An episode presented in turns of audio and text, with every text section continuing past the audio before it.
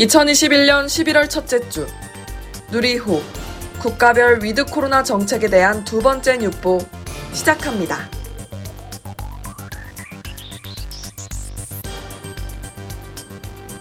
뉴스 보 시래기 대학생을 위한 3분 뉴스 큐레이팅 서비스 뉴스 뽀개기에 오신 걸 환영합니다.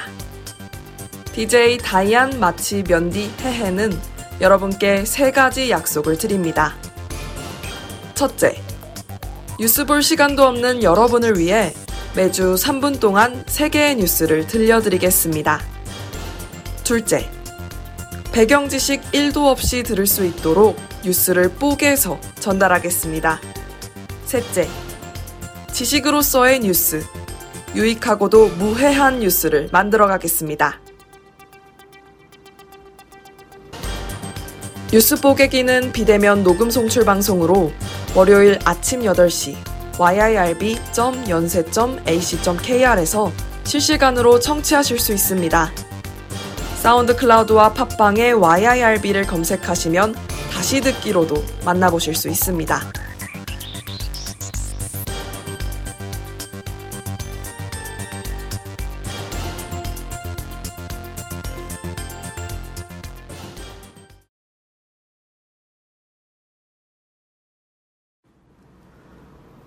우리 힘으로 개발한 첫 우주 발사체 누리호가 10월 21일 발사되었습니다.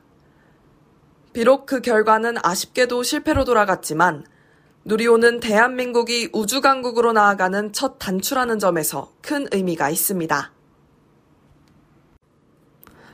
한국형 발사체 누리호는 한국항공우주연구원 등이 국내 독자 기술로 개발한 3단 엔진형 로켓입니다. 누리라는 명칭은 우주까지 새 세상을 개척한다는 의미를 담고 있는데요. 2010년에 개발이 시작되었고 누리호에 들어갈 엔진의 성능을 검증하기 위한 시험 발사체가 2018년 11월 28일 전남 고흥 나로우주센터에서 발사되었습니다.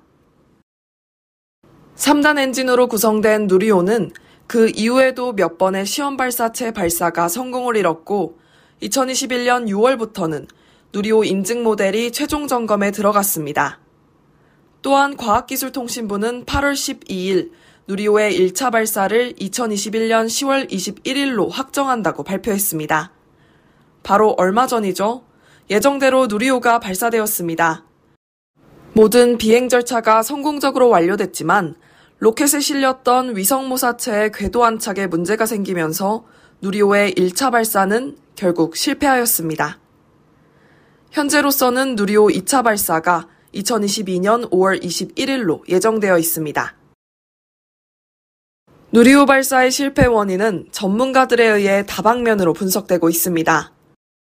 한국항공우주연구원의 초기 분석에 따르면 누리호는 비행 당시 3단 엔진의 출력 부족으로 연소가 조기 종료된 것으로 보입니다. 하지만 엔진 출력 감소의 원인이 되는 요소는 무수히 많아 정확한 진단은 원격 송수신 장치인 telemetry를 통한 데이터 분석을 마친 후 다음 주쯤 나올 예정입니다. 분석 결과 탱크 문제로 판명된다면 엔진 자체에는 문제가 없다는 뜻이지만 3단 엔진의 가압 시스템 설계에 변경이 필요할 경우 내년 5월로 예정된 누리호 2차 발사가 연기될 가능성도 있습니다. 3단 엔진 연소 시험과 단 분리 인증 시험을 새로 거쳐야 하기 때문입니다. 과학기술정보통신부는 진단 결과가 나오면 외부 전문가들도 참여하는 발사조사위원회를 구성해 원인을 정확히 규명하고 보완책을 마련할 계획입니다. 방효춘 카이스트 교수는 누리호가 6,873억 원을 들인 고도화 사업인 만큼 예정되었던 5차례 또는 그 이상의 발사를 통해 신뢰성을 확보하고 시스템을 안정화하는 과정이 꼭 필요하다고 설명했습니다. 누리호의 1차 발사는 실패했지만 누리호가 우리나라에 주는 의미는 매우 큽니다. 첫째, 누리호는 우리나라 독자적 기술로 개발한 첫 한국형 우주 발사체입니다. 러시아 기술로 만들어 2013년 발사를 성공한 나로호와 달리 누리호는 12년에 걸쳐 엔진의 설계부터 제작, 시험, 발사와 운용까지 한국항공우주연구원과 국내 기업 종사자들이 참여해 우리의 독자 기술로 개발했습니다.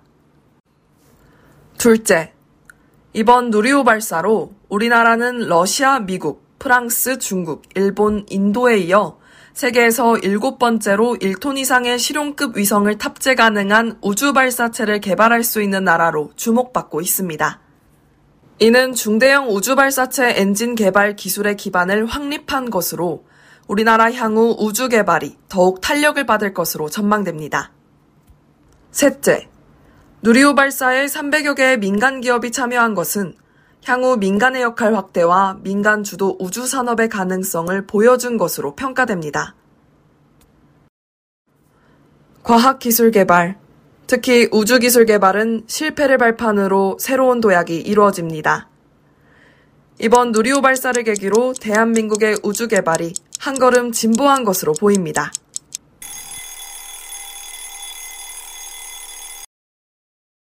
국내 코로나19 백신 접종 완료율이 70%를 넘어가면서 대한민국의 위드 코로나가 오늘부터 시작됩니다. 위드 코로나란 함께를 의미하는 영어 단어 with와 코로나19의 합성어로 코로나19와 일상을 함께하는 것, 즉 코로나19와의 공존을 의미합니다. 백신 접종과 백신 패스 도입 등의 방역 체계를 구축하고 신규 확진자 억제보단 위중증 환자 관리에 집중하는 방역 전략입니다. 그렇다면 해외 국가들은 어떤 방식으로 위드 코로나 체제를 펼치고 있는지 앞으로 대한민국의 방역 전략은 어떻게 나아가야 하는지 알아보겠습니다.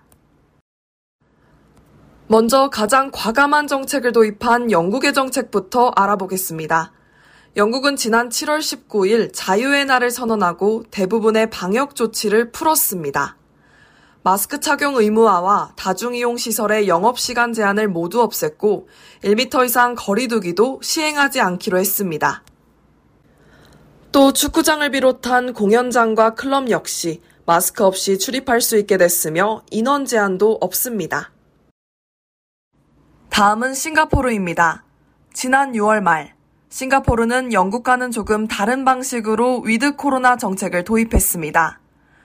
사적 모임 기준은 모두 풀었지만 마스크 착용은 의무로 남겨두고 확진자 추적 등 일부 방역 조치는 더욱 강화하기로 했습니다. 현재는 다중이용 시설에 갈 때도 코로나 패스를 지참하지 않아도 되며 공항과 병원, 코로나19 검사센터에서만 마스크 착용을 의무화하고 있습니다. 덴마크는 유럽 내에서 가장 빨리 위드 코로나 정책을 시작한 국가입니다. 지난 4월 백신 접종 증명서인 코로나 패스를 도입했는데요. 코로나 패스 또는 72시간 내에 PCR 검사 음성 증명서를 지참한 사람은 식당, 카페, 술집, 영화관, 체육관, 경기장 등을 자유롭게 이용할 수 있습니다. 현재는 다중이용 시설에 갈 때도 코로나 패스를 지참하지 않아도 되며 공항과 병원, 코로나19 검사센터에서만 마스크 착용을 의무화하고 있습니다. 그렇다면 우리나라의 위드 코로나 정책은 어떨까요? 우리 정부는 위드 코로나라는 용어 대신 단계적 일상회복 방안이라는 용어를 사용할 것임을 밝혔습니다. 위드 코로나라는 용어는 사회적 거리두기를 아예 하지 않는다는 의미로 오해할 소지가 있기 때문입니다. 단계적 일상회복 1차 개편 내용에 따르면 오늘부터는 사적 모임의 경우 접종 여부와 상관없이 수도권 10명, 비수도권 12명까지 허용됩니다. 음식점, 카페, 독서실, 스터디 카페 등은 시간 제한 없이 이용 가능하며 영화관도 시간 제한, 좌석 간 거리두기 제한 없이 이용 가능하고 접종자만 이용 시 음식물도 섭취할 수 있습니다. 스포츠 경기장의 경우 접종 구분 없이 50% 입장 가능하고 접종자 전용 구역에서는 취식 허용 및 100% 좌석 입장이 가능합니다. 결혼식의 경우 접종 완료자 500명 미만 가능하며 접종 구분 없이 100명 미만 가능합니다. 이뿐만 아니라 대형 콘서트, 각종 행사 및 집회, 헬스장 등에 적용되는 규칙 또한 보건복지부 공식 블로그에 자세히 설명되어 있으니 확인하시길 바랍니다. 한편 코로나19 4차 대유행이 지속되고 있는 가운데 단계적 일상회복 방안은 시기상조라는 논란도 있습니다. 지금껏 거리두기 정책을 완화하고자 할 때마다 감염자가 급증하는 현상이 반복되었기 때문인데요. 또한 이번 1차 개편 내용에는 포함되지 않았지만 정책 수립 과정 중에 논의되었던 백신 패스에 대한 비판도 문제입니다. 백신 패스는 접종 미 완료자에 대한 차별적 성격을 띠는 한편 백신 부작용에 대한 우려 등은 반영되지 않았다는 주장입니다. 또한 백신 미접종자가 내야 하는 PCR 음성 확인서가 48시간 동안만 유효하기 때문에 이틀마다 코로나 검사를 해야 하는 것은 정부의 무리한 요구라는 비판도 있습니다. 따라서 보건당국은 백신 패스 도입으로 예상되는 문제점들을 정리해 최종안에 반영할 계획입니다. 코로나는 절대 단순히 끝나지 않을 것입니다. 그만큼 국내의 상황에 적절한 방역 정책을 정부와 국민 모두가 머리를 맞대고 세워나가기를 우리 모두가 코로나19를 극복하는 날이 오기를 바랍니다.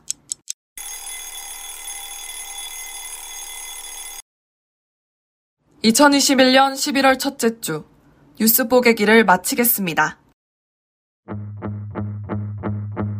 지금까지 DJ 면디였습니다. 고맙습니다.